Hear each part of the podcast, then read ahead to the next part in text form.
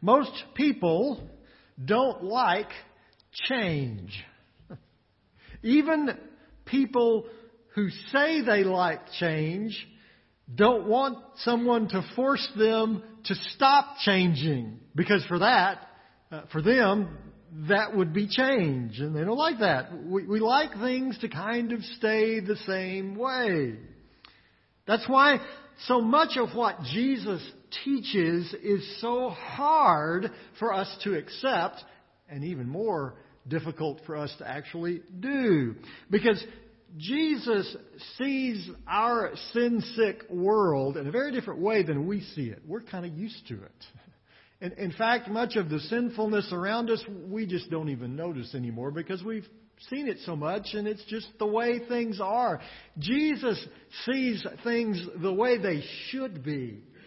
And so he challenges us to change, to do things differently, to do things his way. And that's hard. We don't like that. The disciples didn't like it.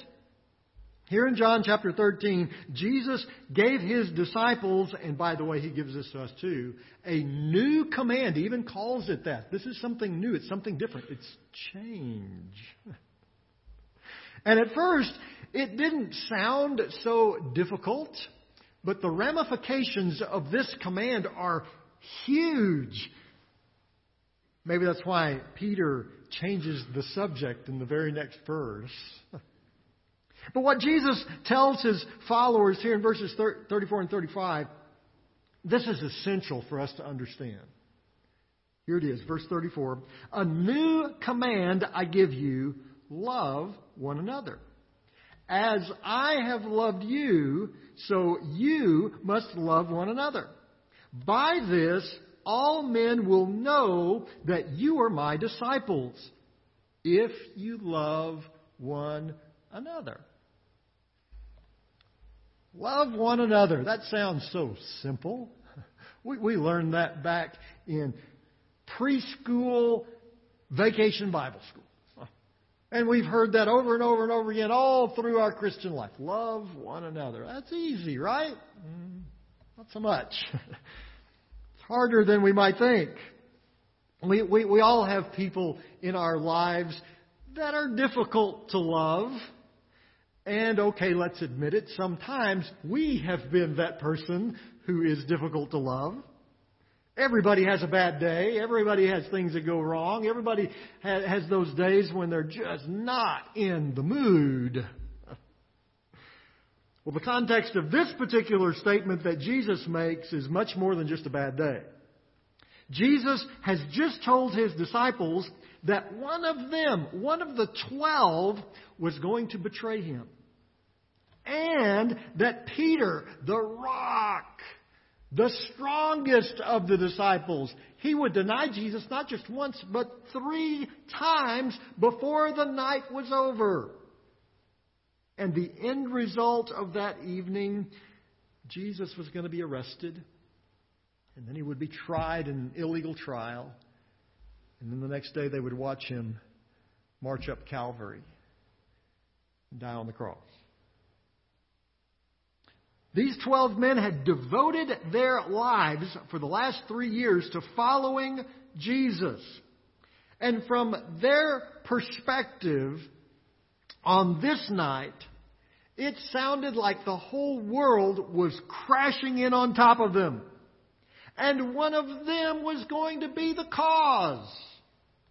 And the strongest among them, Peter, was going to fail.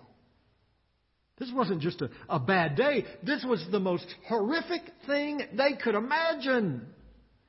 And it is in that context that Jesus makes this statement. A new command I give you. Love one another. As I have loved you, so you must love one another. On what was the worst day of their lives, Jesus tells them, love each other. In the same way that I have loved you, love each other. Tonight's going to be terrible. Tomorrow is going to be devastating. And all of you are going to fail miserably. And the temptation after that is to blame each other, to strike out at each other, and then to fragment, to leave, to just say, I can't take this anymore. But Jesus tells his disciples, don't do it. Don't do it. What I have called you to do is too important. You need each other. Love one another, even when it's hard. Love one another, even when you don't want to be with each other. Love one another. It's harder than you think, and it's more important than you realize. Like most kids who grew up in the 60s, I wanted to be an astronaut. Sounded really exciting to fly through space, to go and explore the moon. And then I saw the capsule those guys had to fit into. They rode in this little 3-seat triangle about the size of a refrigerator for a week. They got to know each other really, really well. I mean, you can imagine how that would be to be in that little confined space for a week. I would go through my entire repertoire of jokes in about 2 hours. Only 6 days and 22 hours to go. But they made it work. Those 3 guys in that little capsule, they made it work for a very important reason. Their lives depended on them getting along together. They all had a job to do, and each of the tasks they were performing were absolutely essential, not only to get them to the moon, but to get them back home. And so, some of those things that might have seemed important somewhere else, you know, what kind of cologne the guy next to you was wearing, what color the seat covers were in the capsule. Some of those things that in another context might have seemed very, very important, in that context didn't matter all that much. What mattered was doing the job. What mattered was making it to the moon safely and then making it back home to their family and friends. Getting along for the astronauts was a matter of life and death. Now, the problem is, we don't see it that way in our Christian walk. We figure, if we don't get along, we'll just go to the church down the street until we don't get along with them, and then we'll go to the next church down the street. We don't see loving one another as a decision of life and death importance. But Jesus did. He knew that what we are doing in the kingdom of God is so important. We have to be willing to set aside our petty differences and make a decision.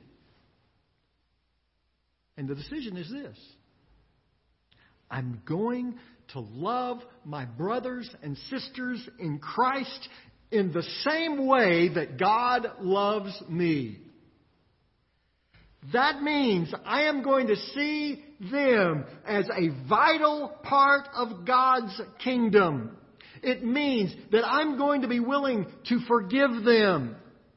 And I'm going to be willing to ask them for their forgiveness.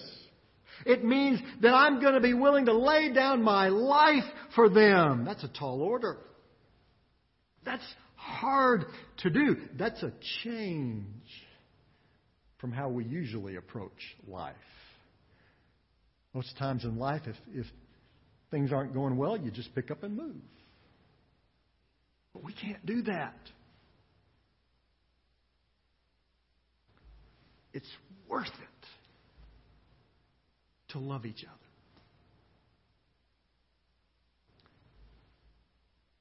It's the way the world sees Jesus. Now, I know we say this a lot. We say it so often it's almost become a cliche when we say, you may be the only Bible that someone else ever reads. Or put another way, someone amongst your friends, amongst your neighbors, amongst your coworkers, amongst your schoolmates, they are going to decide what they think about Jesus by what they think about you. But that's exactly what Jesus tells his disciples in verse 35. He says, by this, by the fact that you love one another, by this, all men will know that you are my disciples, if you love one another. Jesus says that this is how the people around you are going to know you as followers of Christ. By the way you treat each other. The reason for loving one another is not a way to get a pat on the back or not a way to get personal satisfaction. The object is much more significant than that. The reason for loving each other as believers is so that the world can see Jesus. Jesus says something so profound here, we almost miss it. He says that this is the true sign of the church. Not miracles. Not creeds. Not numbers. Not buildings. Now, all those things are great, and all of them are important, and all of them in the right context reveal the power and the mercy of God. They're all very significant. But what is it that shows the world that we are a church? What is it that shows the world that we are disciples of Christ? The way that we love each other. Now, Jesus has just shown them an example. We looked at this last week when he washed their feet. And in just a few short hours, he was going to give them the greatest example of this of all. As he would give his life on the cross. Now, just before that, as he prays in the Garden of Gethsemane, This final prayer while he's here on earth that Jesus lifts up to his Father. One of the things that he asks, and you can imagine this prayer was of great importance in the life of Jesus. And so what he's praying for, everything that he says has tremendous significance in that prayer. And one of the things that he prays in that prayer, he prays that God will bring his followers together. That they will love each other. Just as Jesus is loved. That's how significant this is. I mean, this is the whole ball game. We cannot reach the world for Christ if we don't love each other the way Christ loves us. I have a telescope at home that my dad bought for me when I was 12. It actually still works fairly well. I have used that telescope through the years to see craters on the moon, to see the rings of Saturn, to see the moons of Jupiter. But over the years, things have gotten a little fuzzy. Literally. 40 years worth of dust has collected on that telescope. And I hadn't used it for a great number of years and got it out of the box. And I had to clean the dust off the lenses just to be able to see anything. Jesus wants us to understand that about our relationships with each other. When we love each other as believers, when we love each other as followers of Christ, we provide a crystal clear path for the world to see Jesus. But when we don't, when we allow our disagreements and squabbles to fester, and we don't really deal with it, we just kind of, when we just set it aside, or when we leave and go somewhere else, when we do all of those kinds of things, it's like pouring dust on the lens. And after a while, the world doesn't see Jesus, they just see all the dust. And that's why Jesus makes this statement at this crucial point in his relationship with his disciples. He literally has just a few more moments with them. This is something that is so important that he uses these final minutes with his disciples to tell them this. He says, guys, love each other. As I have loved you, love each other. This is big. We got to get this right. Now, all of us from time to time allow a little dust to settle on the lens. Like I said, this is change for us. This isn't normally the way that we deal with interrelationships. Normally, if there's a relationship that is important enough, we'll work on it and try to fix it and do everything we can to take care of it. But some of those other relationships, if we don't see it as being all that important in our life, we'll just set it aside. That's just the way it is. What Jesus is calling us to do is totally different from what we normally would do. It's a big change. But it's a change we have to do.